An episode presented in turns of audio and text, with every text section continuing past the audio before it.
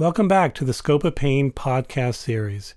This is Dr. Daniel Alford, Professor of Medicine and Course Director for the Boston University School of Medicine Scope of Pain program. When discussing the need for routine urine drug testing with your patient who's on chronic opioids for chronic back pain, she becomes visibly upset and asks, Why are you treating me like a drug addict? How will you respond to this patient's concern about urine drug testing?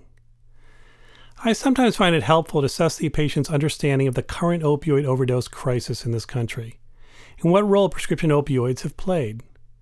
I find that all patients are aware of the crisis, but they're not usually aware of any personal risk to taking opioids. I then assess the patient's understanding of the personal risk of taking opioids, including unintentional overdose due to opioid induced central nervous system and respiratory depression.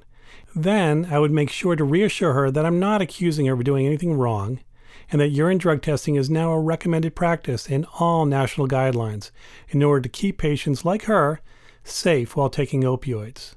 I explain that this risk applies to all patients prescribed opioids, and therefore we ask all patients to leave urine drug tests.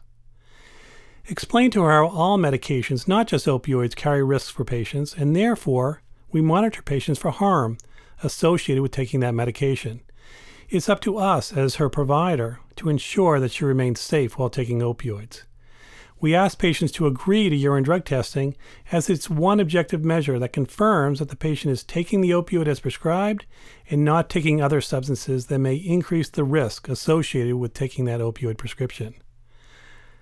Unfortunately, if a patient develops an addiction while taking a prescription opioid, they may not be aware of it and blame their out of control behavior, such as running out early, on trying to get pain relief.